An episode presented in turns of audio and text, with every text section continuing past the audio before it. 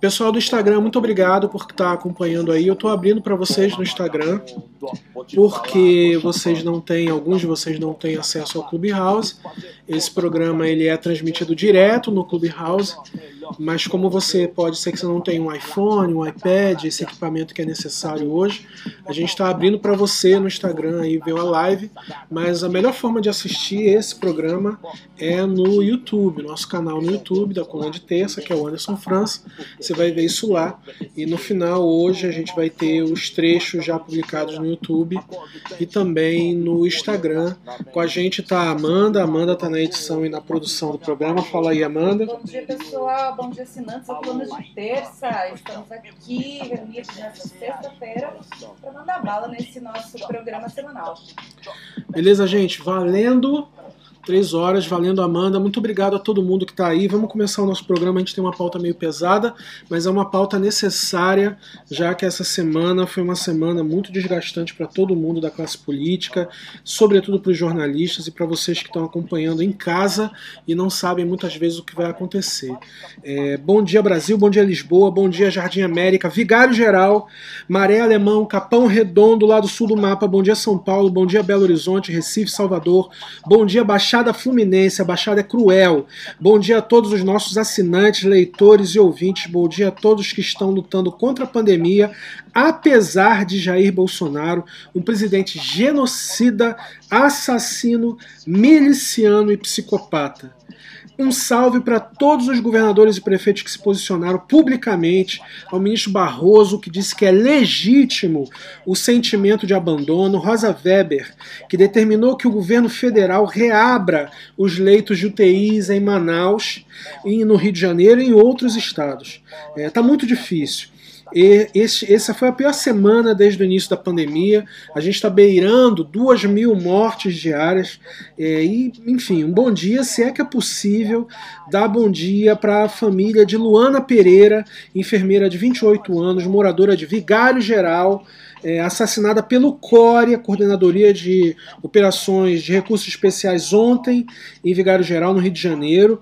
O dia está pesado, a semana foi pesada e nós vamos começar a nossa live com essas notícias. Eu sou Anderson França, direto de Lisboa, em Portugal. Embora haja quem discorde, eu estou em exílio desde 6 de dezembro de 2018. Essa é a coluna de terça, uma publicação quinzenal que teve início em maio de 2020, quando eu saí da Folha de São Paulo, onde eu era colunista e abordava uns temas um pouco desconfortáveis para o grupo Folha. Os nossos canais na internet são facebook.com.br coluna de terça ou Instagram, que é arroba coluna de terça, sem cedilha, além do nosso canal no YouTube, você pode procurar lá, Anderson França. É, quer assinar a nossa coluna? A gente tem colunistas em Nova York, Portland, Estados Unidos, Lisboa, Rio de Janeiro, São Paulo e colaboradores em outros países do mundo, até no Japão. Você pode assinar com quanto você quiser, não tem valor mínimo e recebe duas publicações quinzenais e dois suplementos com temas atualizados, além de participar do nosso grupo no Telegram. E como você pode assinar pelo apoia.se Anderson, pelo Pix, coluna de terça.gmail.com, pelo PayPal, PagSeguro, Bradesco. Nesse momento, nas nossas redes estão os meios para você assinar. Se você não quer assinar, dá um salve de quanto quiser e quando quiser e fortaleça o nosso trabalho. A Fernanda Silvério, que é a nossa gestora financeira, está por aí no Instagram em algum lugar. E ela, se ela não está, manda dar um toque nela para ela mandar um endereço para vocês entrarem aí no Pix ou após, depois apoiar o nosso trabalho. Muito obrigado.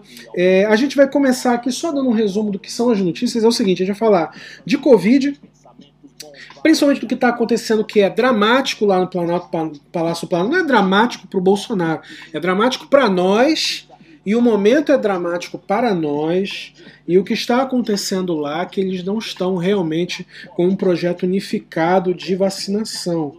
E também as notícias do Rio de Janeiro que envolve o assassinato de Luana Pereira ontem, e também a situação dos estados, que são 14 estados que fizeram, através de seus governadores, carta para o Bolsonaro e estão rompendo, isso é muito sério, estão rompendo com qualquer expectativa vinda de Brasília de uma ação nacional. Os estados estão definitivamente assumindo uma posição é, independente com relação à federação. É, me parece que há uma, uma liminar, aí, há uma, uma, uma disputa, inclusive no STF, para que os estados possam comprar diretamente a vacina e não esperar mais pelo Bolsonaro nem pela a Anvisa. A Anvisa, inclusive, que deveria estar tá agilizando, a Anvisa está dificultando a validação das vacinas e então a compra. São essas as notícias, mas também eu quero falar sobre outras duas notícias que estão rolando aqui, que foi é, primeiro, o lançamento da edição 27 da coluna de terça, que fala sobre pedofilia e sobre os predadores. Isso é um assunto muito delicado porque é o seguinte: a gente tem uma parcela da sociedade brasileira é, ancorada no discurso feminista que é um feminismo liberal, que é um feminismo que a gente pode qualificar de várias formas. O feminismo não é um movimento só. O feminismo é um movimento político, filosófico e econômico. Se você acha que o feminismo é apenas um movimento de mulheres, você está enganado. O feminismo é um pensamento filosófico, assim como o marxismo é. Então, se Marx propõe um pensamento filosófico sobre economia, política e sociedade, é, o feminismo também propõe um pensamento filosófico, político econômico e amplo e aberto para a sociedade. A Manuela Dávila, que foi uma pessoa que eu entrevistei no passado, foi uma das pessoas mais lúcidas que me, me trouxe é, clareza sobre o que é o feminismo no mundo hoje. O feminismo influi na economia, o feminismo influi na prática política. Então a gente tem que pensar o feminismo não como uma corrente que diz respeito a um grupo de pessoas não me inclui, mas assim como você pensa o marxismo como uma política ampla, um pensamento filosófico e econômico amplo, o feminismo também é esse tipo de pensamento, inclusive econômico.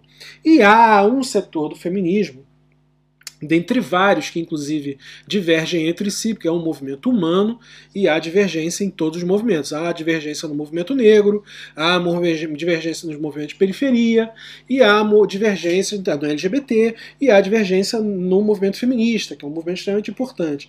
É, há um setor desse movimento que fala que a apropriação do corpo pelo, pelo próprio sujeito faz parte da, do discurso feminista. Então começa aquele discurso de meu corpo, minhas regras, né? o empoderamento do próprio corpo, o que, que eu posso fazer com ele, o que, que eu não posso fazer, e que é, expor meu corpo ou não não é exatamente um convite, como disse uma amiga ontem, lembrou para mim essa expressão ontem, não é um convite para violação para o sexo. Se eu sou mulher, eu quero é, colocar o short na bunda, dentro da bunda, isso é um direito meu, eu não estou dizendo com isso que você tem que me violar. Então existe, existem vários discursos dentro desse próprio, desse próprio argumento que eu falei aqui agora, e que eu acho que todos são muito válidos embora a gente vê que mulher negra não entra muito nesse discurso, não entra nesse debate, porque mulheres negras já são muito mais objetificadas no Brasil e no mundo, e elas, elas mesmas, inclusive várias pensadoras e escritoras negras, dizem que enquanto mulheres brancas estão trabalhando aí com seus discursos para andar sem sutiã ou com short enfiado na bunda, a mulher negra está batalhando, inclusive, para ficar viva. E é verdade, tanto é que Luana Pereira morreu no Vigário, morreu no Vigário Geral semana passada, essa semana, perdão, e ela era uma mulher negra e é só mais uma mulher negra morrendo em periferia. Então as lutas, elas não se invalidam. Veja bem, não estou dizendo aqui que porque você é uma mulher branca e você quer ter direito ao seu corpo e ir com o, o, o bico do peito para fora da camisa na padaria, isso é um direito seu. Não estou dizendo que isso não é uma luta importante para você. Essa luta é importante. Acontece que num país como o Brasil, a desigualdade ela é transportada para as lutas. Então a gente tem, enquanto tem mulheres lutando por um determinado é, ponto, uma determinada pauta, você vai ter mulheres lutando por outras pautas. Por quê? Porque são afetadas pela desigualdade, não é porque a tua pauta não vale. É porque outras pautas são afetadas pela desigualdade. E aí mulheres negras não estão exatamente batalhando para usar o short enfiado na bunda. Com certeza não estão fazendo isso. Elas estão batalhando por estarem vivas, primeiramente, seus maridos e seus filhos vivos, e também por emprego, saúde, educação e pelo fim do racismo. Mas o feminismo, é esse, é esse mundo de ideias, é esse universo de pautas e lutas que a gente precisa estudar, precisa entender e entender a complexidade disso, que as coisas nem sempre convergem, nem sempre dão no mesmo ponto, mas é um pensamento filosófico que todo mundo deveria ter o conhecimento. Já que você se deu ao trabalho de estudar marxismo, você tem que se dar ao trabalho de ler Bell Hooks, de ler Angela Davis, de ler uma escritora feminista, para você entender o mundo a partir da ótica de uma mulher. É, e é importante, porque os homens, isso não pode ser negado, os homens hoje impõem de forma muito brutal e violenta a sua visão de mundo à sociedade. O mercado, o mercado de trabalho, a educação, as relações familiares, as relações religiosas, tudo. A partir do momento que a mulher bota o pé na rua, ela não está botando o pé no mundo que ela comanda. Ela está botando o pé no mundo que alguém comanda e esse alguém que comanda não é ela. A gente precisa ler. Agora, o que aconteceu foi o seguinte. Dei essa introdução porque essa, essa edição 27 da coluna de terça é uma edição que fala sobre o TikTok e sobre menores e sobre exposição do corpo e hipersexualização. O app Guardian, que é um, app, um aplicativo de controle parental que pais e mães usam para controlar o acesso da internet dos seus filhos menores de idade, esse aplicativo fez um alerta em 2018 dizendo o seguinte: o TikTok faz boa parte do trabalho que os pedófilos há 10 anos atrás faziam. Em HDs que eles precisavam tirar do computador, esconder, usar IP escondido, usar VPN para ninguém descobrir em que país eles estão. Então agora o TikTok, é, isso não sou eu, isso não é Anderson França falando, viu? Isso não é Amanda, não é Anderson, não é pessoal, não é igreja, não é ninguém. Isso é quem está falando é um, um grupo chamado App Guardian, App Guardian, é uma empresa que trabalha com controle parental. Essa empresa disse o seguinte: o TikTok está facilitando o trabalho de predadores sexuais e pedófilos. Cria-se um ambiente de segurança, cria-se um ambiente de tendências e de práticas, e as crianças e adolescentes repetem essas tendências, disputando entre si como desafios, e esses desafios são um prato cheio para o consumo de homens adultos que estão no TikTok sem precisar ter um perfil verdadeiro e estão lá apenas consumindo esse conteúdo. E a gente decidiu falar sobre isso na edição 27 da coluna de terça. Se você não tem, você assina e você recebe essa edição. Você pode baixar também por PDF. Mas esse assunto é um assunto sério e que, em tese, bate de frente com o discurso do empoderamento. Pode ser que bata, pode ser que não. Vou explicar como não bate. Primeiro, porque discurso de empoderamento feminino e de corpo, de, de, de domínio do próprio corpo e disposição do próprio corpo, pode valer para uma mulher de 18 para cima. Isso que eu quero dizer. Uma menor de idade, esse discurso não pode ser regulado por ela. Esse é o ponto. O meu, meu ponto não é você mostrar, você é mulher, você quer mostrar sua bunda e fazer da sua bunda um discurso político, eu acho válido. A Valesca Popozuda, ela fez da bunda dela um discurso político. E eu estou falando isso uma real. Isso é um, inclusive, isso é uma tese de mestrado. Teve gente que estudou a Valesca durante anos. A Valesca é uma mulher de periferia, quer dizer, ela não veio bem de periferia, ela veio da abolição, mas ela, obviamente, é uma artista de periferia e que ela usou o corpo dela na década passada, no começo da década passada, para afirmar o poder mesmo que ela tem sobre o próprio corpo. Tanto que eu lembro que na época eu acompanhei um grupo de pessoas lá na Maré, nos bailes que a gente fazia lá na Maré, e acompanhava os bailes, o baile da Nova Holanda, o baile da Vila do João, e a Valesca uma vez foi lá. E foi muito interessante porque a gente conversou com ela, ela disse assim, antes, as mulheres que vinham para o baile, elas ficavam com medo de alguém pegar e estuprar elas ou passar a mão na bunda delas. Agora, com o meu trabalho, elas vêm vestidas do jeito que elas querem, mas elas é quem decidem quem encosta a mão na bunda delas. E é interessante quando eu, a gente fez até uma série de fotos da Valesca no palco, lá na Vila do João, em que você tem vários homens olhando para ela e quase querem botar a mão na bunda dela, mas não botam, porque ela dizia que quem botava a mão na bunda dela era quem ela queria. Isso, se não é um discurso é, de autonomia, um discurso de poder, eu não sei o que, que é. Isso para mim é. Pode ser que naquele tempo a academia não enxergasse isso. Eu sei que as pessoas, as mulheres, inclusive da academia, só viram valorizar a Valesca muito tempo depois. Mas na periferia já se sabia que a Valesca falava, não só ela, a MC Carol de Niterói, que hoje vocês conhecem, a Jojo, que vocês conhecem, a Jojo é mais nova, mas existe muita quebra-barraco, inclusive. Essas mulheres vêm de muito antes, falando coisas dentro da favela para mulher de favela. Então esse feminismo é, é, é, é, é como fala? Ele é traduzido, né? ele, ele, é, ele, é, ele, é, ele é mexido para que dentro da própria comunidade as pessoas possam entender na linguagem delas e executar na linguagem delas. Mas acontece que você usar a roupa que você quer usar e fazer o que você quer fazer na internet ou na rua, se você é maior de idade, é, isso é um assunto seu. Isso é um assunto seu. Agora, o problema é quando você é uma menina de 10 anos 12 anos, 14 anos, 15 anos e você ainda não tem, não é legalmente emancipada, você mora com seus pais, você mora com seu pai e sua mãe, você mora numa casa em que você não é economicamente ativa, ou seja, você não é emancipada, e você passa a ter um comportamento digital de uma estética que lembra uma mulher adulta. Então, isso pode ser muito interessante no TikTok, isso pode ser muito legal para ver que as pessoas estão. É, jovens estão tendo interação e, e, debatendo desafios. Isso pode ser interessante do ponto de vista de moda, de dança, estético, o que for. Mas tem uma coisa no Brasil chamada Estatuto da Criança e do Adolescente. E aí é que começa o problema. Porque a gente tem o ECA. E o ECA é o seguinte: você não pode e alguém, o Ministério Público, alguém precisa notificar essa plataforma, porque o que está acontecendo nessas plataformas são crianças e pré-adolescentes que estão expondo o corpo como se mulheres adultas fossem. Ok? Você é mulher adulta, você quer fazer isso? Você faça. Agora, quando você tem 12 anos, a gente tem um problema que não é moral, não é moral, eu não tenho problema moral em você me mostrar sua bunda, e você me mostrar seu peito, e você mostrar a buceta, se você é uma mulher adulta.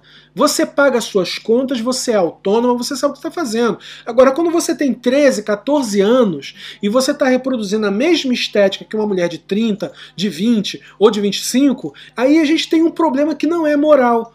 É um problema legal que no Brasil a gente resolve com a aplicação do Estatuto da Criança e do Adolescente. E aí a gente tem um monte de vara da infância e da juventude, a gente tem um monte de especialistas já comentando que a gente tem um problema que vai se agravar no TikTok, porque as tendências lá, os desafios, os trends, não levam em consideração coisas que possam ser feitas para adultos e para crianças. Então a gente tem crianças e na, na, edição 27 da coluna de terça a gente vai começar, a gente falou agora, fez um primeiro, uma, um primeiro texto, a gente vai fazer outros textos durante, é uma série em que a gente vai abordar os seguintes tópicos. Primeiro, o que, que é a plataforma, onde estão os pais dessas crianças, quem lucra com isso, porque a gente sabe que tem pai e mãe que lucra com isso, tem, porque tem perfis muito grandes, de milhões, tem, tem uma menina no Brasil chamada Luara, eu não sei se celular. Eu tô falando isso porque o perfil dela é público. É um perfil verificado do Instagram e é um perfil verificado do TikTok, que tem mais de um milhão de seguidores. Essa menina tá desde os 14. Agora ela fez 16, fez 16 há duas semanas atrás. Ela tá desde os 14 anos é, exibindo o corpo e, e, fazendo hipersexualização do seu corpo. Luara, né? A menina que confirmou para mim. Desde os 14 anos ela tá fazendo isso. Ela não tinha, ela, você olhava para ela, era uma criança. E ela tá fazendo. Qual é o problema? Para mim, não porque eu não gosto de criança, eu gosto de mulher adulta. E quanto mais adulta, quanto mais velha, quanto mais nome no SPC a mulher tem, mais eu gosto dela. Porque eu gosto de mulher velha. O meu negócio é mulher com problema. Criança, para mim, tem que estar tá na escola. Criança, para mim, tem que estar tá em ONG. Criança, para mim, tem que estar tá fazendo alguma coisa de criança, filho.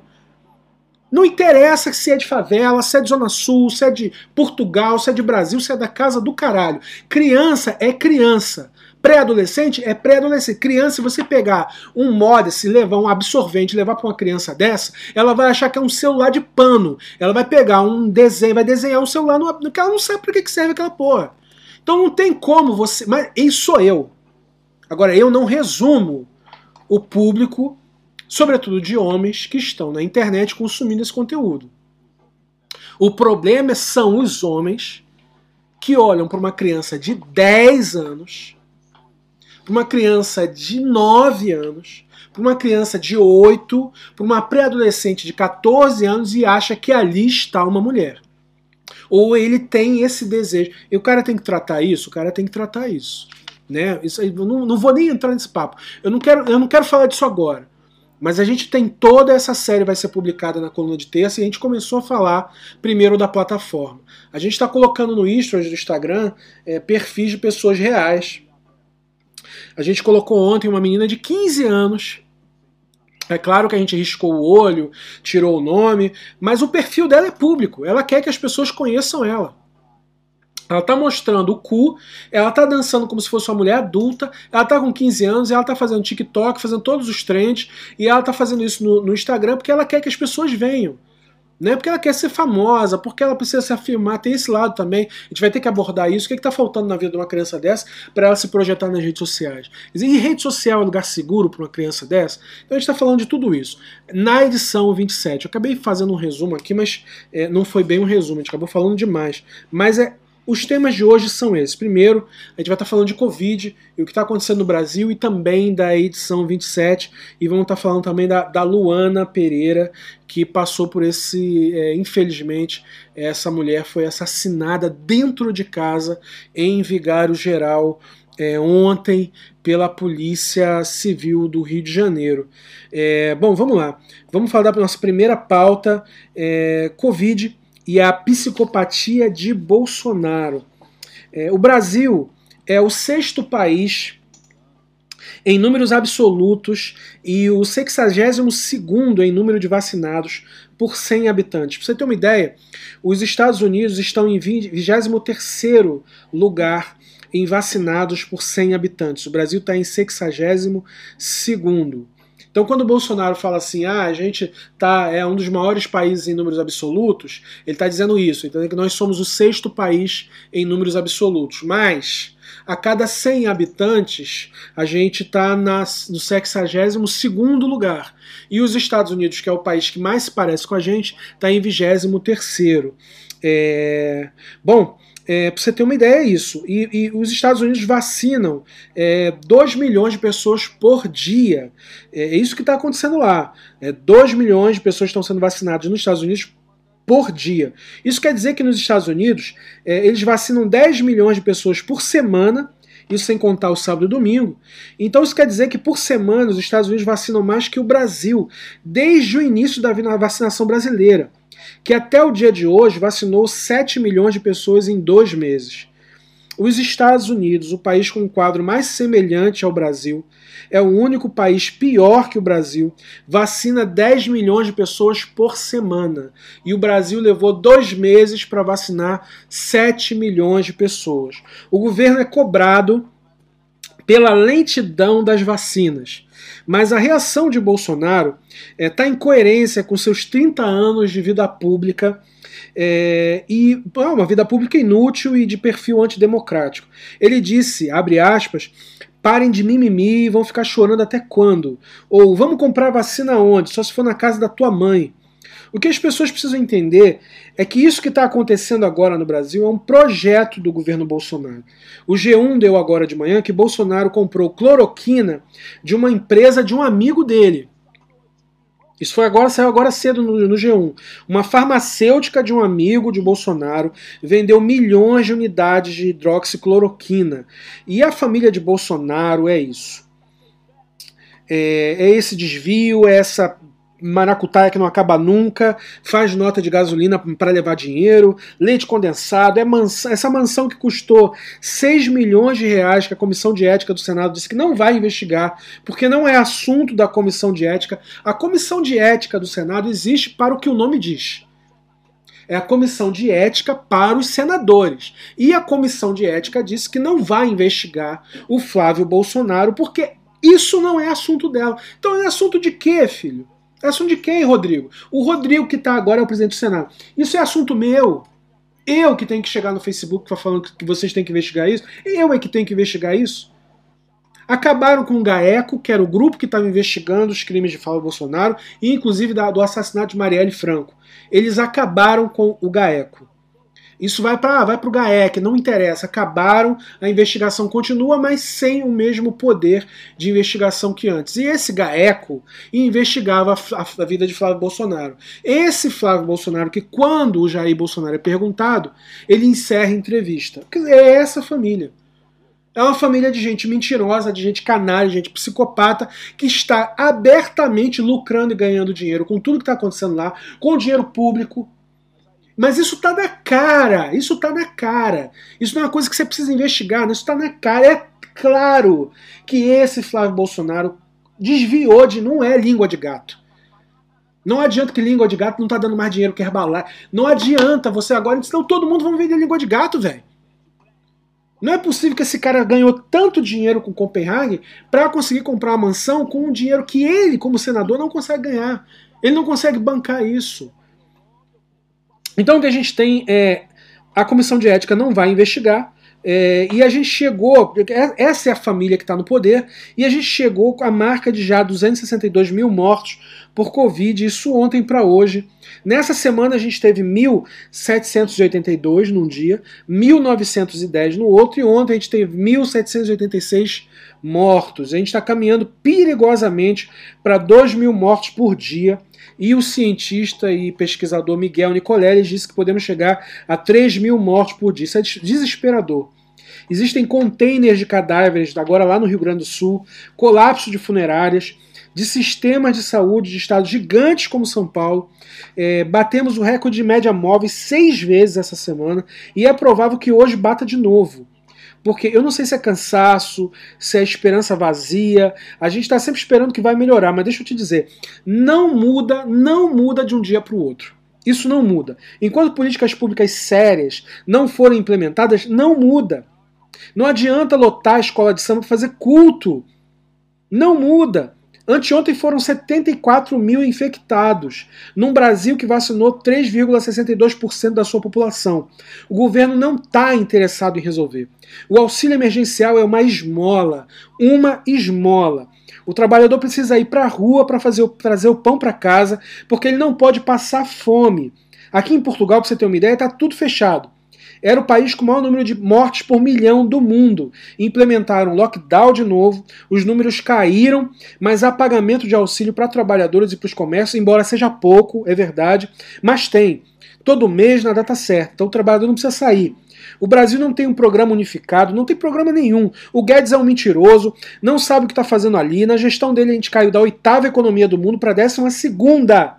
E Bolsonaro disse que caímos pouco. Olha só, Cair 4,8%, citando a Alemanha, que caiu 7%, é desonestidade, porque a Alemanha caiu 7% e tem a segunda moeda mais forte do mundo. E não estava em crise. O Brasil está em crise de desemprego, meio ambiente, só a cidade do Rio de Janeiro tem 1.024 favelas que não foram inseridas em políticas de habitação, e isso não tem em Berlim. Então, os médicos estão relatando o que eles chamam de pandemia da saúde mental. Muitos membros de equipe médica não conseguem mais trabalhar por exaustão e falta de esperança. O que me preocupa é que ontem, o que me preocupa real é que ontem o exército. Olha só, o ex, não é de novo, não é o Anderson, o Anderson França, é um canalha, é um histérico, é um, um profissional de péssima. Não é o Anderson França que está falando isso.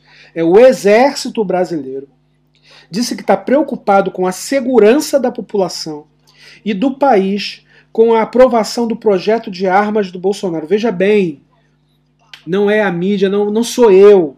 É o exército que está dizendo que está preocupado com o que o Bolsonaro está fazendo, popularizando a venda de armas sem nenhum critério.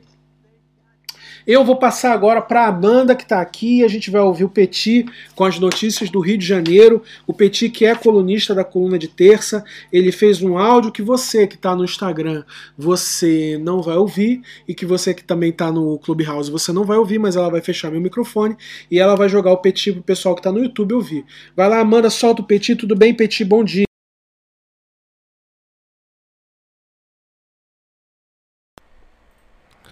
Saudações ouvintes da coluna de terça, saudações Anderson França, aqui quem fala é José Petit e estou trazendo notícias aqui do Rio de Janeiro. Vamos lá, terça-feira, o que, que aconteceu? Falando aí de BBB, a Lumena saiu, e o Nego Di polemizou. A Lumena foi eliminada da semana, mas quem se destacou foi o Nego Di. Por quê? Ele quebrou o contrato com a Globo e deu entrevista em vários canais de comunicação. E lembrando né, que a multa por quebra de contrato é de um milhão e meio. Mesmo assim, o Nego Di saiu dando entrevista em tudo que é lugar, tudo que é canal de podcast. O cara tá que tá. Com relação a quinta-feira, cara, quinta-feira ontem, Eduardo Paes quer quer dar quer fechar o Rio. O prefeito carioca decretou medidas restritivas até o dia 11 de março.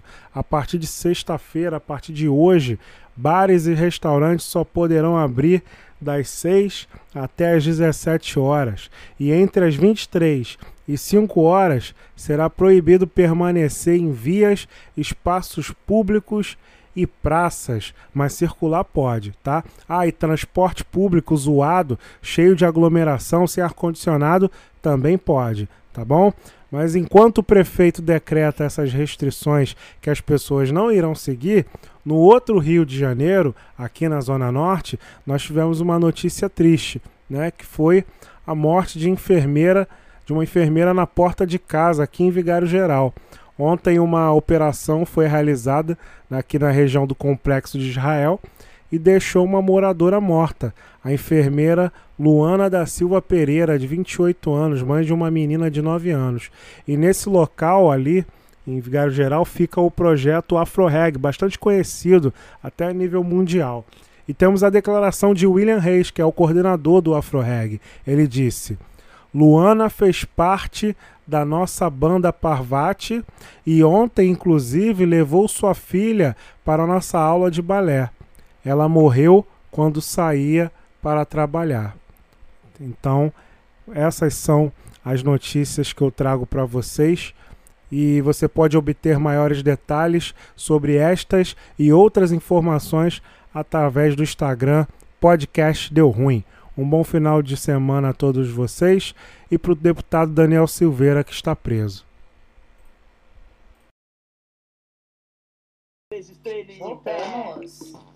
Fala, gente, vamos lá. Voltamos aqui para o Instagram, para o Clubhouse e para o YouTube. É, a nossa próxima pauta é uma, um, uma, uma rodada rápida que a gente está falando exatamente sobre o caso de ontem, de Vigário Geral. A família de Luana Pereira ainda não teve acesso ao corpo da Luana, que foi morta ontem pelo CORE, pela Coordenação de Recursos Especiais da Polícia Civil do Estado do Rio de Janeiro, que está fazendo operações desrespeitando uma determinação do ministro Edson Fachin do STF, que disse no dia 5 de junho de 2020 que as polícias do Rio de Janeiro que é um estado que tem territórios conflagrados. O que é o território conflagrado? É o território que é tomado pelo tráfico. O que significa na, na prática? Tecnicamente, juridicamente, é o território, quando ele é conflagrado, significa que o Estado não pode tomar esse, esse território. O Estado não entra lá. É como se você tivesse uma parte da cidade tomada por um Estado independente. É como se você tivesse um Boko Haram é como se você tivesse um Estado Islâmico dentro de uma cidade. É esse o termo. É conflagrado.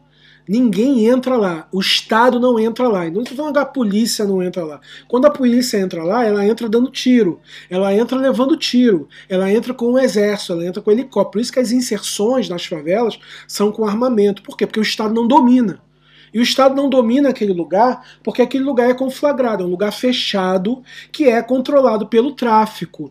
Tem muito armamento, tem muitos homens com armamento. Eu lembro de uma época que tinha lá no Areal, no, no Alemão, eu cheguei ainda a andar muito pelo Alemão, e lá no Areal, no meio do Areal, do Areal tinham mais de 600 homens no areal homens de fuzil que impediam que a polícia entrasse no alemão. Você tem uma ideia do poderio que existia no complexo do alemão quando o Comando Vermelho era lá, é que para você entrar no comando entrar no alemão pela, pela principal, vamos dizer, entrei pela principal, pela Joaquim, e vou até o areal, que é lá no meio da favela, eu tinha que passar por pelo menos 600 homens de fuzil. Isso não é pouca coisa. Então é por isso que o Estado não entra. Porque tem mais homens com mais armas mais poderosas que da polícia. Né? Não vamos discutir por que isso aconteceu. Vou dizer que é para você entender que é um território conflagrado. Então, o Rio de Janeiro tem territórios que são conflagrados. Isso significa que o Estado não entra naquele território. E por isso que o Rio de Janeiro precisa fazer operações para entrar, e operações seja para o que for que seja. Mas eu acho, né, só abrir um parênteses, que a operação não resolve. Tem que regular o mercado de entorpecentes para que as pessoas possam comprar sua maconha, comprar seu pó, comprar sua loló, comprar seu brizola, comprar sua cocaína, comprar o que quiser comprar e tirar a arma de dentro do morro e tirar o tráfico de dentro do morro. Sabe como é que tira o tráfico de dentro do morro? Sabe como é que para de morrer gente dentro da favela? Libera a porra da droga, caralho. E deixa vagabundo fumar, deixa vagabundo, porque já fuma e já cheira mesmo. Se você parar de vender pó no Rio de Janeiro, em uma semana vai ter gente se jogando do prédio da Cândido Mendes, que é um prédio de quase 200 metros de altura. Vai ter gente se jogando de lá. Todo mundo cheira no Rio de Janeiro, porra. Todo mundo tá cheirando aquela merda. Se você parar de vender, vai ter gente se matando, porque tem, tem. Maconha e cocaína tem, viado. Tem, todo mundo está fumando cheirando. O que não tem é regulação do mercado. E aí você tem uma cadeia produtiva que morre criança. Eu lembro no, no, no, Morro do Macaco, quando eu ia lá, tinha, tinha, eu ia. Às vezes o cara tá indo em todos os morros, não, eu tinha, tinha, tinha história em todos os morros, ou eu dava aula, ou eu ia pra igreja, tinha família, e eu ia no Morro dos Macacos e eu tinha uma amiga lá, mãe de uma menina de 9 anos, que foi 9 anos que ele saiu de casa com 9 anos e foi pro tráfico. E a gente foi uma vez numa, um domingo numa igreja lá, tocar lá numa igreja lá, e a gente foi, eu fui lá conversar com essa mãe, e a mãe falou: "Minha filha foi embora, ela saiu de casa, agora tá com os meninos do movimento". E a gente descendo o morro, passou pela esquina e tava lá essa menina de 9 anos com uma pisto-Uzi uma submetralhadora leve automática israelense que o exército não tem. Vocês têm ideia como o Rio de Janeiro já está. E para você retirar esse quadro de dentro da favela, meu amigo, regula o mercado de entorpecentes.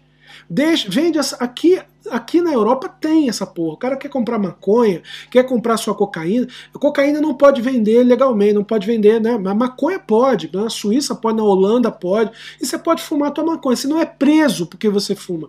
No Brasil você ainda é preso porque você está fumando. Só que essa lei funciona para uns e não para outros.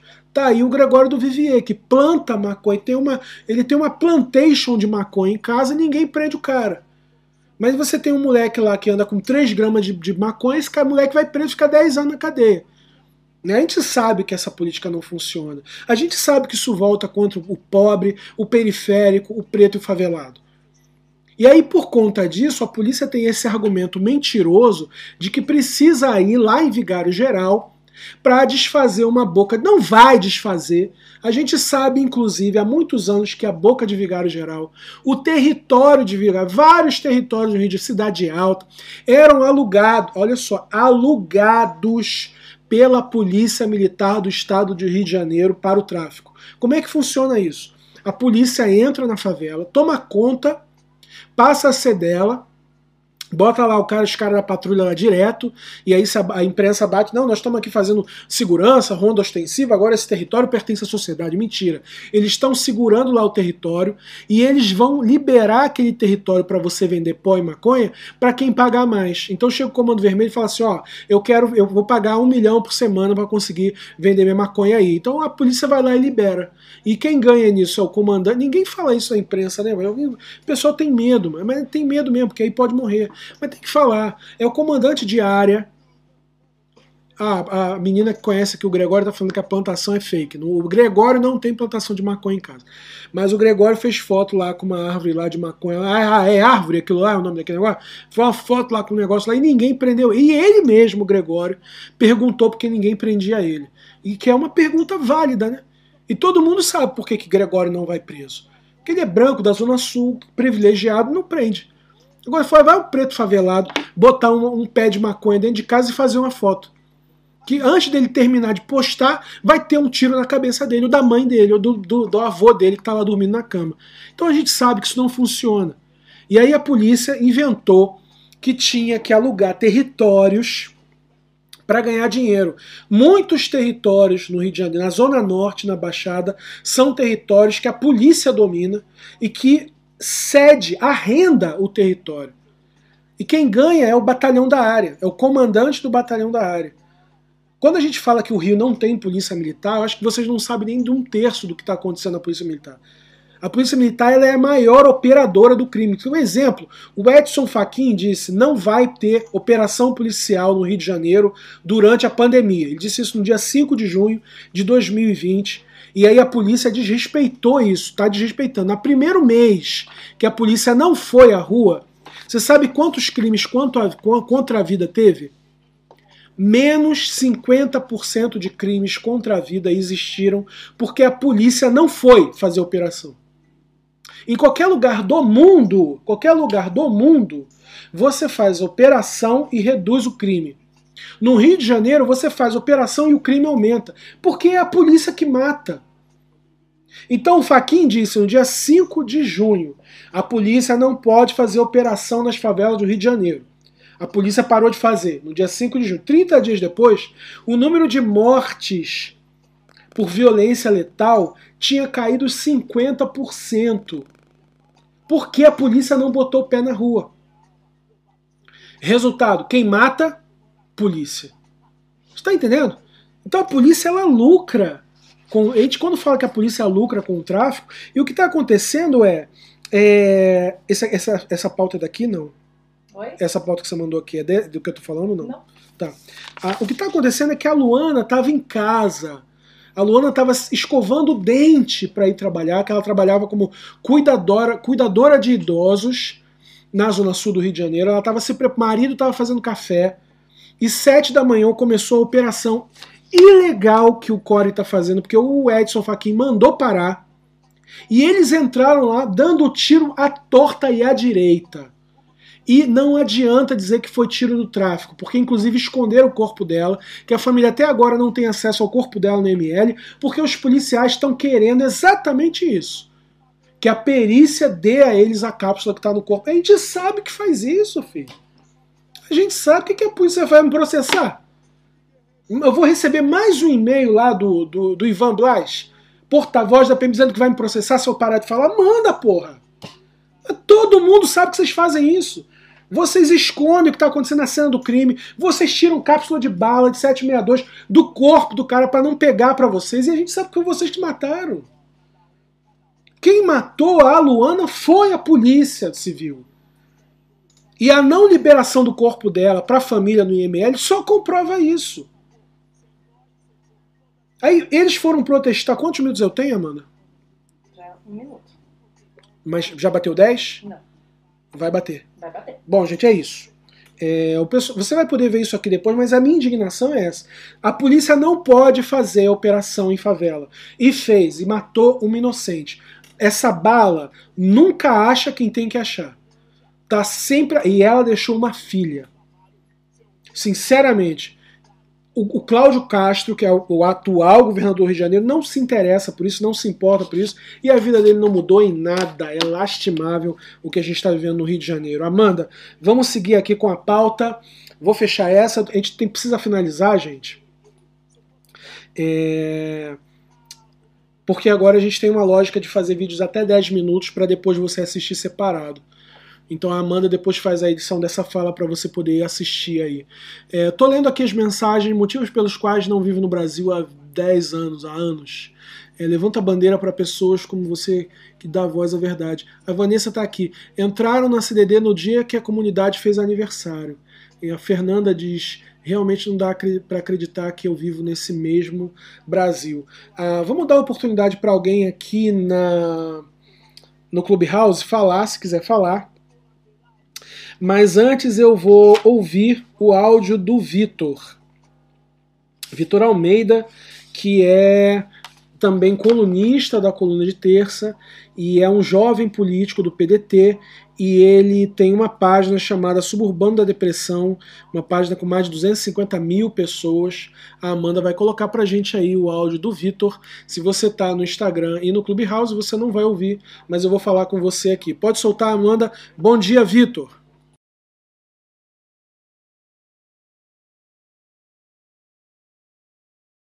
Fala aí, meus amados, fala aí, minhas amadas, como é que vocês estão? Trazendo aí algumas notícias da cidade de São Sebastião do Rio de Janeiro, que no dia 1 de março completou 456 anos desde sua fundação, dia 1 de março de 1565. É como Luiz Antônio Simas costuma dizer: o Rio de Janeiro foi fundado expulsando os franceses para chegar ali no final do século XIX querendo se afrancesar. São os paradoxos da nossa cidade, não é verdade? Então essa semana aí o marcante mesmo foi o endurecimento das medidas de restrição pelo prefeito Eduardo Paes, que decidiu que o comércio funciona entre 6 da manhã e 5 da tarde, começando nessa sexta-feira, é, e a partir de 11 da noite até as 5 da manhã, não quer ninguém na rua.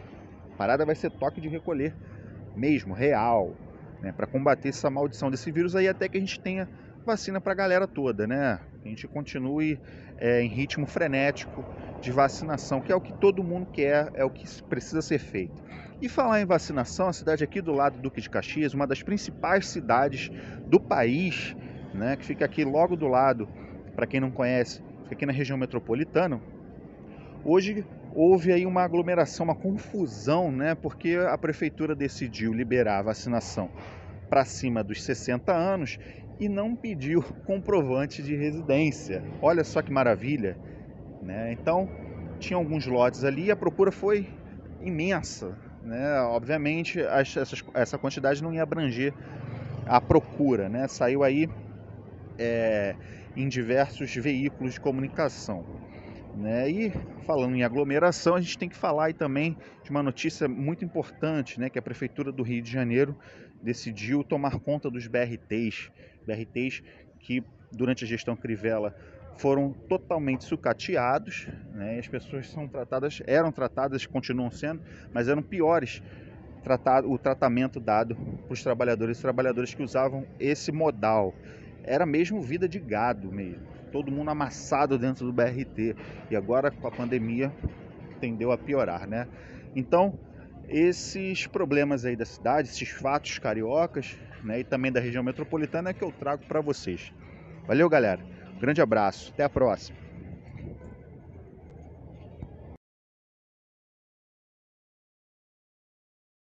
Vamos lá, gente. Voltando.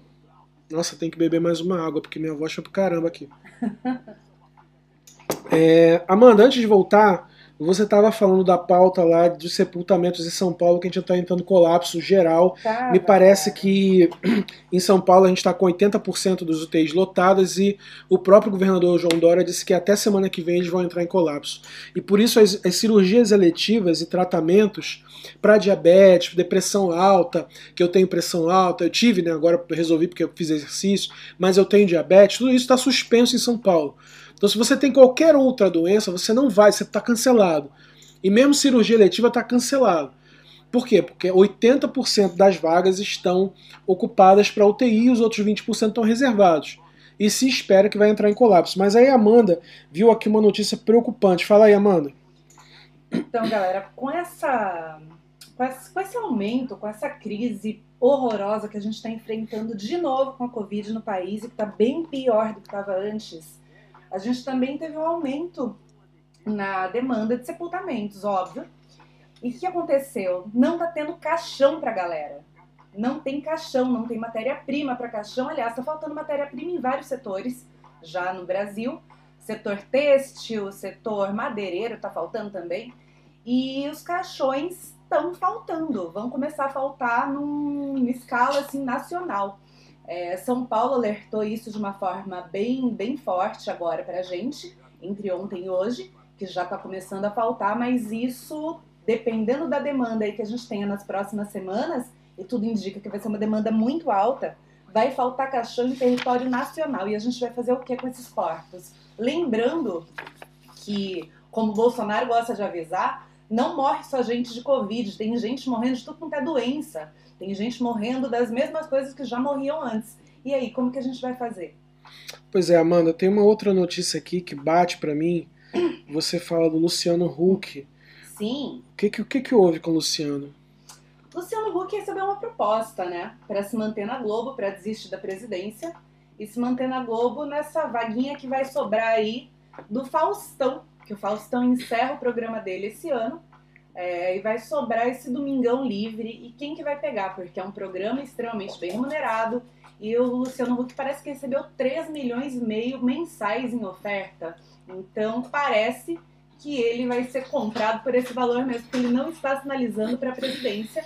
É, tudo indica que ele vai assinar esse contrato aí no próximo mês e a gente vai ter essa novidade. Quem vai substituir Luciano Huck na presidência também fica essa dúvida, porque ele era o grande liberal, amigo da população, e parece que ele vai continuar humilhando o pobre na TV mesmo, não vai ser na presidência não. Parece que a estratégia de pedir aumento na Globo do Luciano é dizer que vai se candidatar. Ele, ele diz fez que, sentido. É, da, da outra vez também. Mas da outra vez ele levou uma bronca do, do, do filho do Marinho e dessa vez agora ele ganhou um aumento. É, vocês estão sabendo que deu ruim aí no. Já deu ruim há muito tempo nessa Lava Jato. É, os áudios que o Intercept publicou que o Moro não teve coragem de assumir nem o Deltan, agora foram, não foram vazados, foram aí, só fazem parte de um processo que corre no STF e os áudios do Deltan pedindo a, a Gabriela Hart, que era a, juíza, que ela sentenciasse o Lula. É, a Amanda separou aqui dizendo que as mensagens apontam que a Carmen Lúcia orientou o Deltan sobre a soltura do Lula.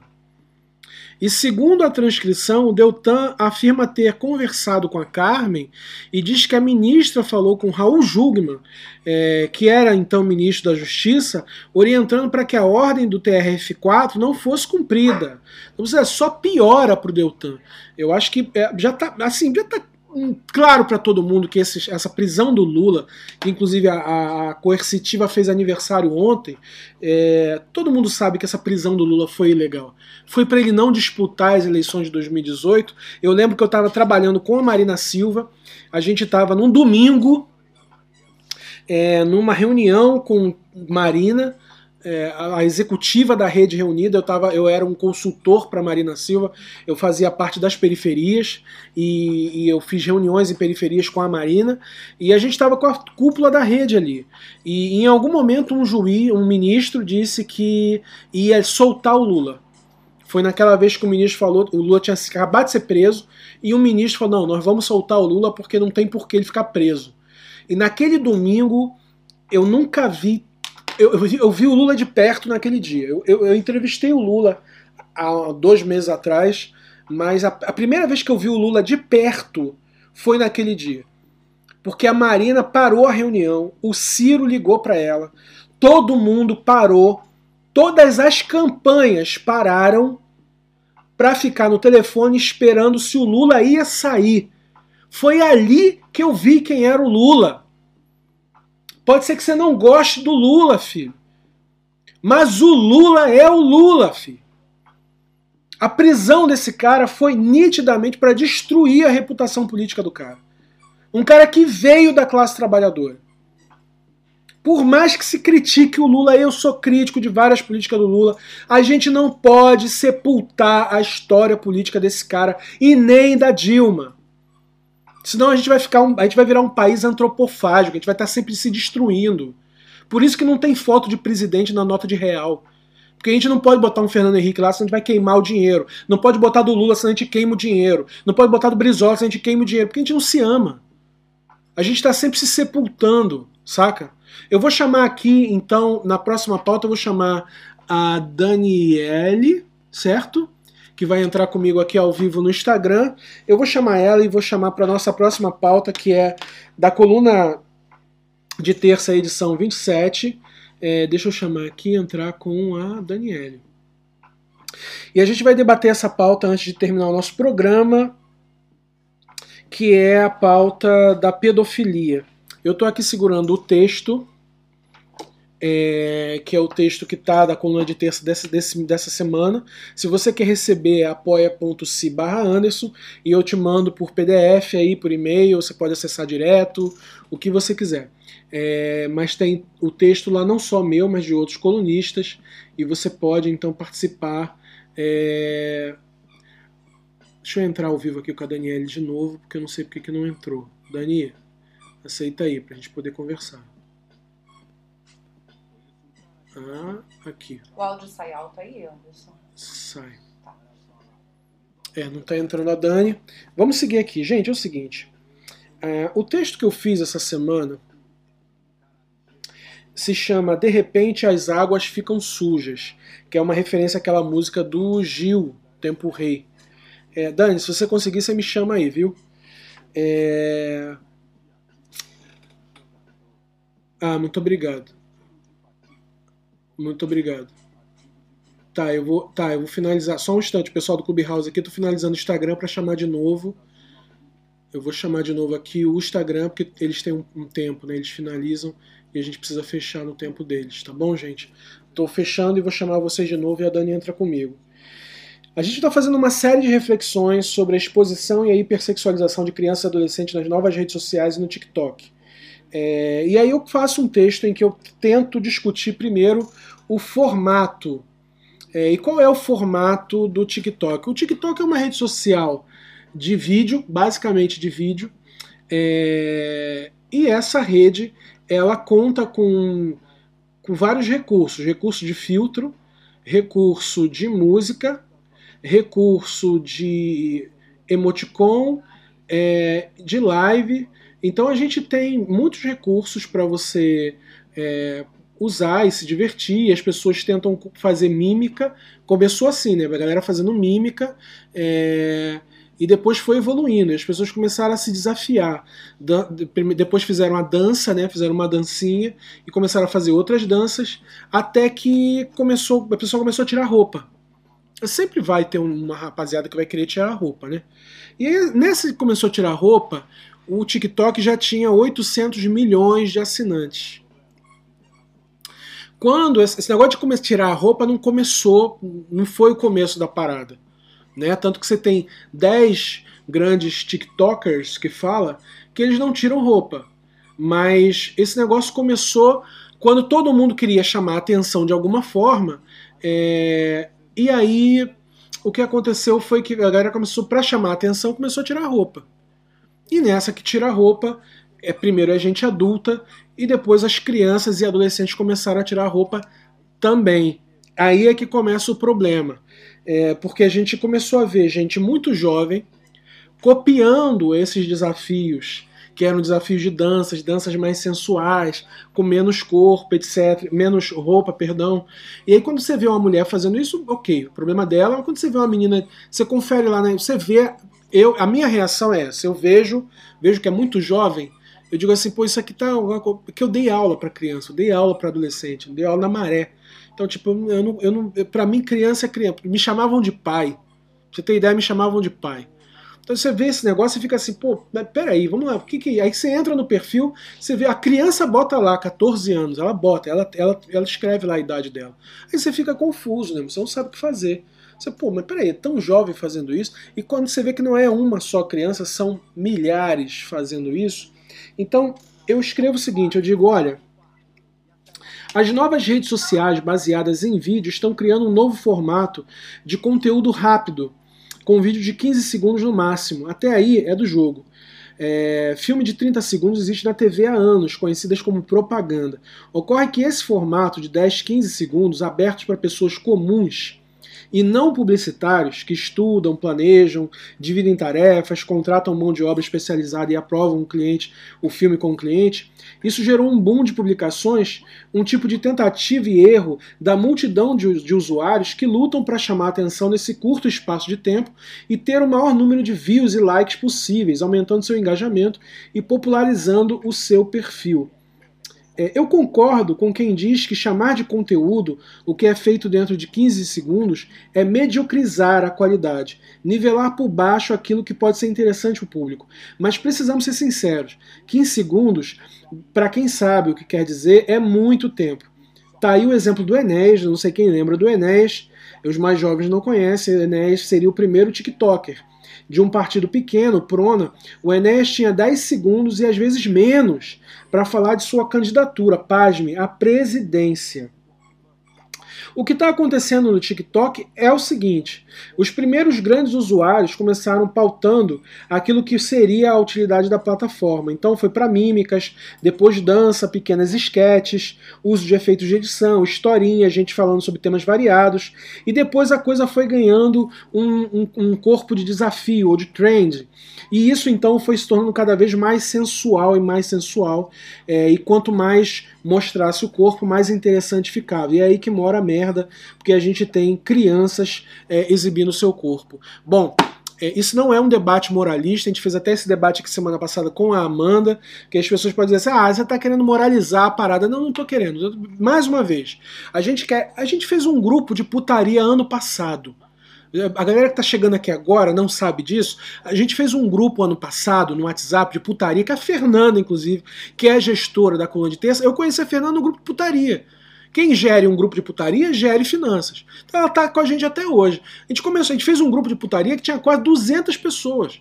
Mas todo mundo adulto todo mundo, você quer esfregar a tua xereca no nariz de alguém, se você tem mais. É, é adulto, a, a Vanessa que tá aqui tá no grupo, ela tá falando que a Vanessa fazia parte.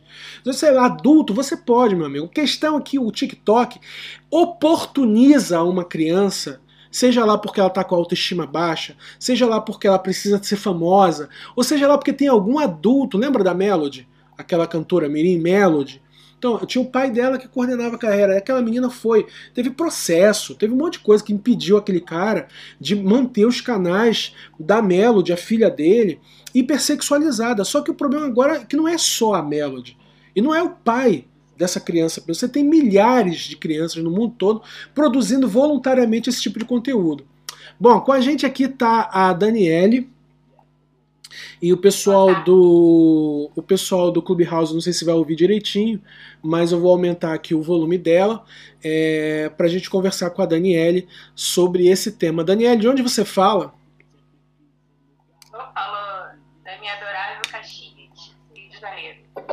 Tudo bem, Daniele. É, onde você mora em Caxias? Eu moro entre o Gramacho e o Corte 8. Beleza, você pode falar um pouquinho mais alto, Dani? Eu moro entre o Gramacho e o Corte 8. Tá bom, obrigado. Ô, ô Dani, você assina a coluna de terça?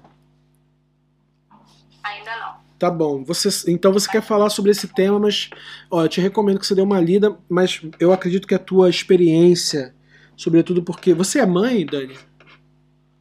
Eu tenho uma jovem de 16 anos e uma de 6 anos. Pronto, então é contigo mesmo que eu quero falar. Elas usam o TikTok? Bom, a velha usou um pouco que eu soube, né? Porque eu sou mãe solo, então monitorar 24 horas fica difícil. Sim. Então, ela, ela fez o. Né, entrou no aplicativo e tal, aí eu soube, e aí a gente conversou sobre isso, principalmente por eu ter lido alguns livros, alguns livros né, do Lani, que é um filósofo do Vale do Silício, ele é um cara especializado na plataforma Bummer, né, que fala, não sei se é Bummer. E aí a gente estava desertando sobre o perigo da rede social como um todo, não, se, não só TikTok. E essa superexposição. E aí ela resolveu me ouvir. Até quando eu não sei. Ela lá do, telefone dela, o Teu áudio, teu áudio parou, Dani. Teu áudio parou. Agora, é muito difícil, porque todos os colegas, os colegas são sempre assim, principalmente as meninas, estão sempre se expondo muito. E aí eu tenho que estar entrando na esfera, tenho que estar entrando na esfera da legalidade, né, como você falou. Ela tem 16 anos, ela, ela é dona do próprio corpo, ok, só que legalmente quem responde sou eu, por qualquer ocorrência. É, o, o Dani. Tá monitorando sempre. Dani, teu áudio tá um pouco baixo, mas você consegue me ouvir? Eu não tô ouvindo. Tá ok, Dani. Ó, eu vou seguir aqui, mas eu te agradeço por participar. Eu vou pegar essa tua opinião e vou seguir adiante. Obrigado, tá, Dani? Beijão. A Dani teve algum problema lá no, no áudio dela, tava bem baixinho, mas ela é mãe de uma nossa, eu acabei fechando o próprio vídeo aqui. Eu errei aqui, fechei o vídeo. Mas o que acontece? A Dani, ela é mãe de uma menina de 16 anos e a filha dela estava usando o TikTok e ela decidiu conversar com a menina sobre o perigo que existe em se expor. E qual é esse perigo? Assim, a gente estava falando muito do PC Siqueira, né? É, a gente tem que considerar o seguinte: quando você expõe teu corpo, é, existe uma coisa chamada soft porn, que é uma coisa que a gente precisa de debater. Né? Entra o pornô, tá, tá olhando para os filmes pornô clássica sexual. Acredito que sim. Mas existe uma coisa chamada é, soft porn ou, ou core porn, que, que não é, é uma modalidade de pornografia que não é o filme que você conhece. Existem muitas, muitas, muitas, muitas formas de estímulo é, sexual, gráfico e audiovisual que não é duas pessoas transando. Quer um exemplo disso? Tem muitos perfis de mulheres que postam foto de salto é, e só botam a perna e o salto, ou o pé e o salto. E tem gente que, que acha que isso é um estimulante sexual, porque é um fetiche, é a área dos fetiches. Tem gente que só posta bunda. Eu tenho uma amiga que só posta bunda. Que tá aqui em Portugal, ela tem, e, ela, e o discurso dela é esse, a bunda dela. Ela. É, nome, o nome, inclusive, se vocês quiserem seguir, é público. Se chama Piranha Disney. O nome dela, porque ela diz que a Disney só tinha princesa. Ela, a primeira piranha da Disney é ela. Só que ela é uma mulher adulta. Ela sabe, e ela tem um discurso por trás disso. Então, assim, tem muito. E ela sabe que o que ela posta é estimulante sexual. Às vezes ela bota um, um vídeo de 5 segundos e ela sabe que tem homem batendo punheta para aquilo. Então não é exatamente um vídeo com um monte de gente transando, gemendo, isso aqui. Se você ainda acha que homens olham para isso e só com isso eles estão gozando, você tem que se atualizar tem que se atualizar, porque tem homens vendo vídeo de gente que faz em casa, tem as self-producers, eu não sei falar inglês direito, mas são pessoas que produzem o próprio conteúdo, são atrizes, são, é, a Vanessa conhece a Piranha, a Piranha de gente tá aqui, viu Vanessa, tá morando aqui. Ela é, existem mulheres que produzem, homens, que, casais que produzem o próprio conteúdo. No Pornhub, quando você entrar, porque o Pornhub só tem gente sendo explorada sexualmente. Mentira. Tem gente que produz o próprio conteúdo lá. Então existem muitas maneiras de estimular sexualmente. E você que é homem, e você que é mulher, que está me assistindo aqui agora, que é adulto, você quando manda um nudes, você sabe que é. Você sabe que o teu nude, a outra pessoa que está do teu lado vai gozar gostoso com o teu nude e você não precisou ser explorada sexualmente, nem fazer filme, nem gemer. Por quê? Porque a estimulação sexual ela é muito ampla, ela depende de, de, de uma porrada de coisas. E que as pessoas podem construir independente de um filme de cinco minutos. O perigo está aí. É porque tem homens como estimulante sexual. A diferença é que agora ele não precisa mais procurar isso com um grupo de homens que tem um IP lá na Indonésia, sabe? Não precisa ficar escondido, escondendo HD porque a polícia vai. Não, ele entra no TikTok ele faz uma conta com perfil falso lá no TikTok, ele entra e ele vai ter milhões de crianças e pré-adolescentes, inclusive essa Luara que a gente falou. Não, e até mesmo no Instagram, que a Ju tá, tá dizendo aqui, eu. É, e aí vai, vou abrir só um parênteses aqui pra gente seguir. É, eu vejo muita mulher adulta, e muita mulher adulta que não é nem da, da área da, da pornografia nem da prostituição, e tem mas eu vejo algumas mulheres, mulheres da vida que são, sei lá, médicas ou, ou escritoras ou, sei lá, motorista de Uber e que vai lá e bota foto da sua raba. E que gosta de botar foto da sua raba porque tá tudo bem. E tá tudo bem mesmo. Só que essa mulher não pode dizer que não sabe que tem alguém do outro lado que bate uma punheta pra ela. Você não pode fazer. A gente tá em 2021 e você não pode ser ingênuo a esse ponto. E por que, que eu estou te dizendo isso? Não é para você parar de fazer. É para você saber que se para você que é adulta, você sabe que isso acontece, para você que é uma criança, isso também acontece. Entende? E aí a minha preocupação é os pais irresponsáveis dessas crianças, é, que inclusive lucram com isso, têm que ser responsabilizados a plataforma tem que ser responsabilizada, os pais têm que ser responsabilizados. E a gente tem que entender, principalmente, o que está se passando na cabeça de uma criança dessa. Porque a juventude não pode se autogerir, gente. A juventude não, mas as crianças não se podem autogerir. Você pode dar merda. Quer falar, mano? Eu quero sim. Fala aí. A gente passou por uma fase de. Todo mundo passa, descoberta sexual na adolescência. Isso é normal. O que está acontecendo hoje é que a descoberta sexual está sendo feita é, de uma forma gigantesca e pública, e pra gente que a gente não sabe quem. Antes era feito pelo grupinho da classe, no bailinho que tinha na casa, no, no quintal da casa de alguém. Hoje em dia não. Hoje em dia é para um monte de gente que a gente não sabe nem onde é, quem são essas pessoas, que adulto que está lá por trás vendo isso. Então a descoberta sexual, que é uma coisa super natural e que todo mundo passa, e que deveria ser feita de adolescente para adolescente, porque é normal uma, uma menina de 16 anos se descobrir sexualmente com outro moleque de 16 anos de idade. O que não, era, o que não é normal, não era normal para aquela época, é ter um tio batendo punheta para essa menina no bailinho, é ter o pai do, do dono da casa batendo punheta para essa, essa menina. E hoje em dia são esses caras que estão por trás dessas redes, enquanto essas, essas crianças e adolescentes estão se descobrindo sexualmente. Então, é, é, não é um discurso castrativo, sabe? De vamos podar as pessoas e vamos fazer com que esses adolescentes não, não se descubram e só, só a partir dos 18, dos 18 mesmo, né? Não, não é isso. É, é, é uma linha evolutiva que deve ser feita entre eles e isso adulto não poderia compartilhar. Pois é, e, e quando você fala de influenciadores, a gente está falando muito da Saluara, porque ela é uma das maiores é, que tem no Brasil, é, e você não precisa de uma grande produção, a Ju tá dizendo aqui no TikTok. Essas meninas usam shortinhos de pijamas e biquíni pronto. Isso. Deixa eu te falar, Ju. Existem personas sexuais. Quando você entra no Pornhub ou no, no Xvideos, né, vocês todas devem ter visto alguma coisa no Xvideos, é, vocês veem que tem categorias, na, na, barra lateral tem categorias. Então tem bunda, peru grande, LGBT, suruba, não sei o que, é, cream pie, porrada de coisa. Então, tem uma categoria ali que é novinhas. Entende? Essa categoria, a merda começa aí. Porque uma novinha quando o cara tá procurando uma novinha, ele tá procurando uma novinha mesmo, 12, 13 anos.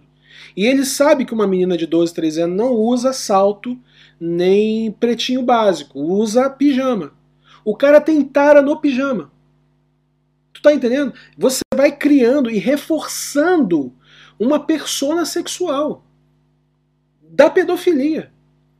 E essa criança que está fazendo isso, ela não sabe que está fazendo, mas ela tá. E esse cara, se esse cara ele, ele, tem, ele é padrasto de alguém, ele mora numa casa e tem uma adolescente lá, ele cria esse, esse negócio na cabeça dele, ele começa a fantasiar com a, mulher, a menina que está na casa dele. E a gente sabe que dos 400 mil estupros anuais no Brasil, grande parte deles são dentro de casa.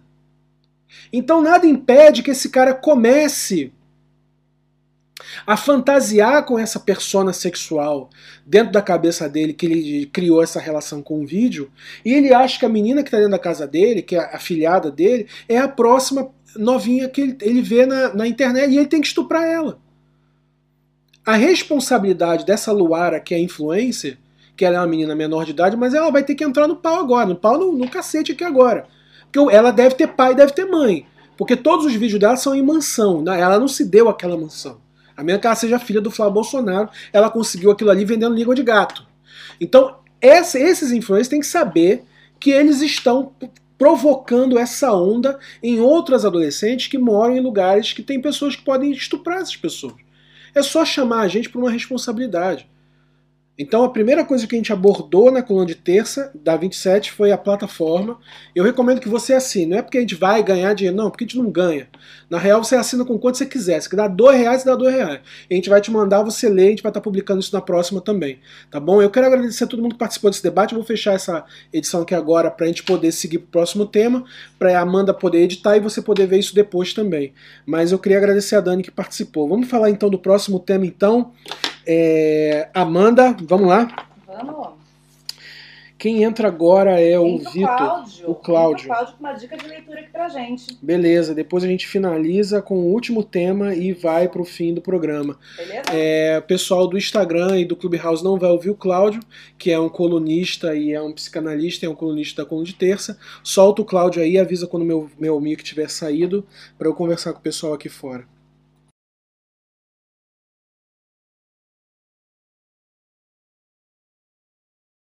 Olá, equipe da coluna de terça. Olá, ouvintes. e principalmente os assinantes da coluna de terça, que são aqueles que, que mantêm esses espaços de vozes independentes. Bem, começo hoje a minha indicação de leitura com uma citação é, da filósofa norte-americana Angela Davis quando veio aqui ao Brasil. Ela disse o seguinte: Eu sinto que estou sendo escolhida para representar o feminismo negro e por que aqui no Brasil vocês precisam buscar essa referência nos Estados Unidos? Acho que eu aprendi mais com Lélia Gonzalez do que vocês aprenderão comigo. E você, sabe quem é Lélia Gonzalez? Pois então está mais do que na hora de conhecer. Lélia é uma daquelas acadêmicas que ficaram no canto da estante da base epistemológica da academia brasileira. A filósofa, antropóloga, professora, escritora era militante do movimento negro e feminista, precursora do pensamento feminista em território nacional. Para conhecer a obra dela, acaba de sair o livro Por um Feminismo Afro-Latino-Americano, uma compilação editada pela Flávia Rios e a Márcia Lima. O livro reúne textos de várias fases da Lélia. Além disso, também tem entrevistas, reflexões, ensaios, um material mais do que necessário para quem quer conhecer essa que tem se tornado cada vez mais referência para os estudos sobre o movimento negro e sobre o movimento feminista. Mas aqui, né? Porque lá fora já é algum tempo. Conheça a Lélia Gonzalez por um feminismo afro-latino-americano, editado pela Zahar. Um abraço, essa é a minha indicação de leitura de hoje. Até a próxima.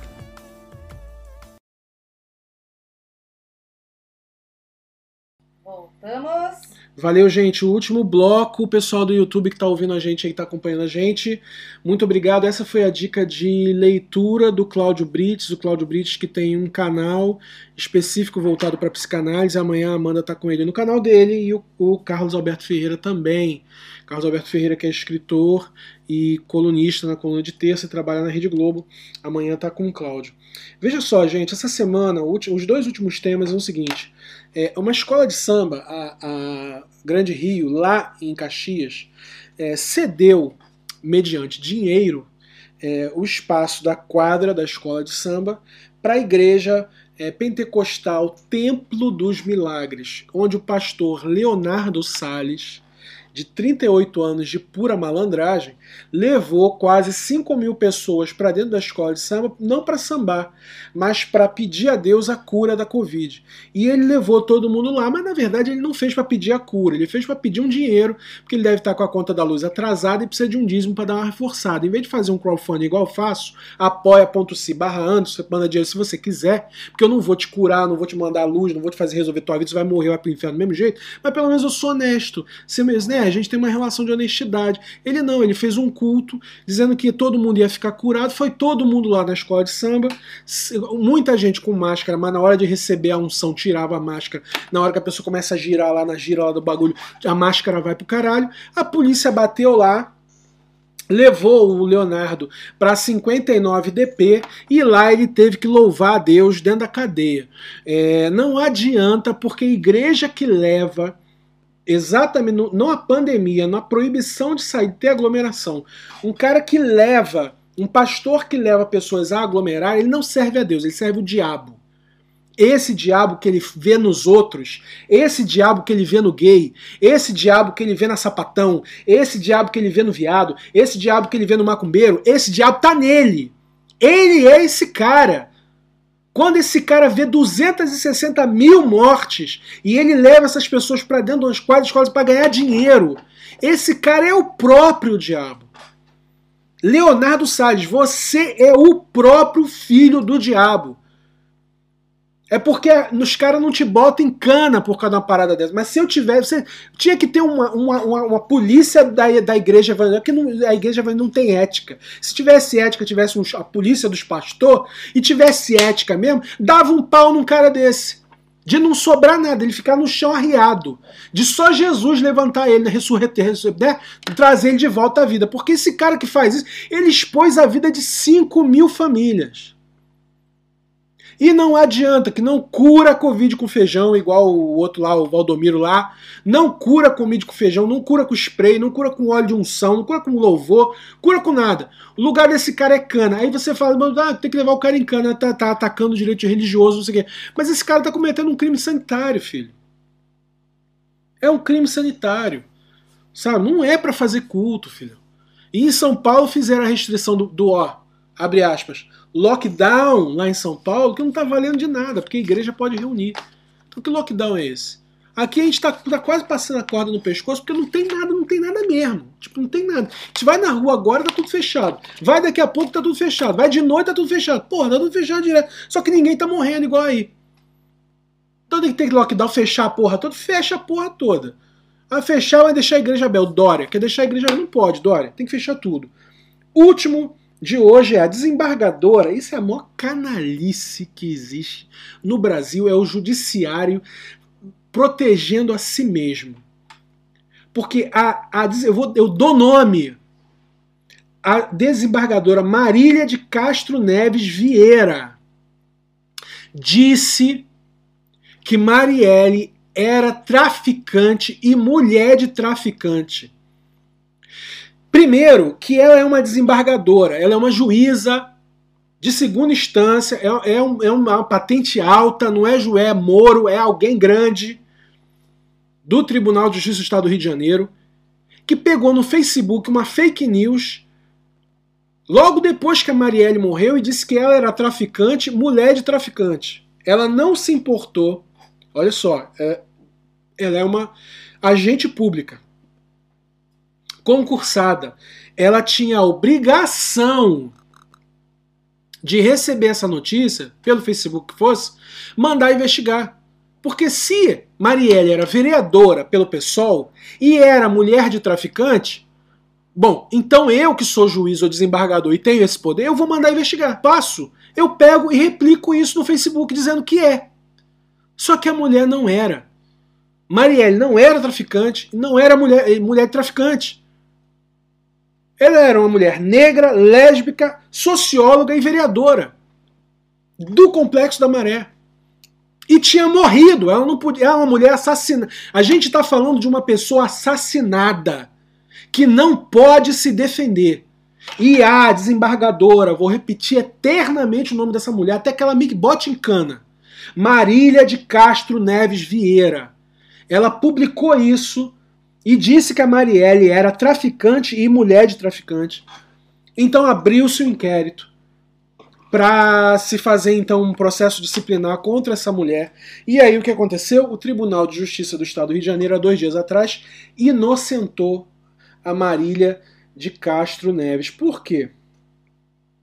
Porque ela fez uma carta pedindo desculpa.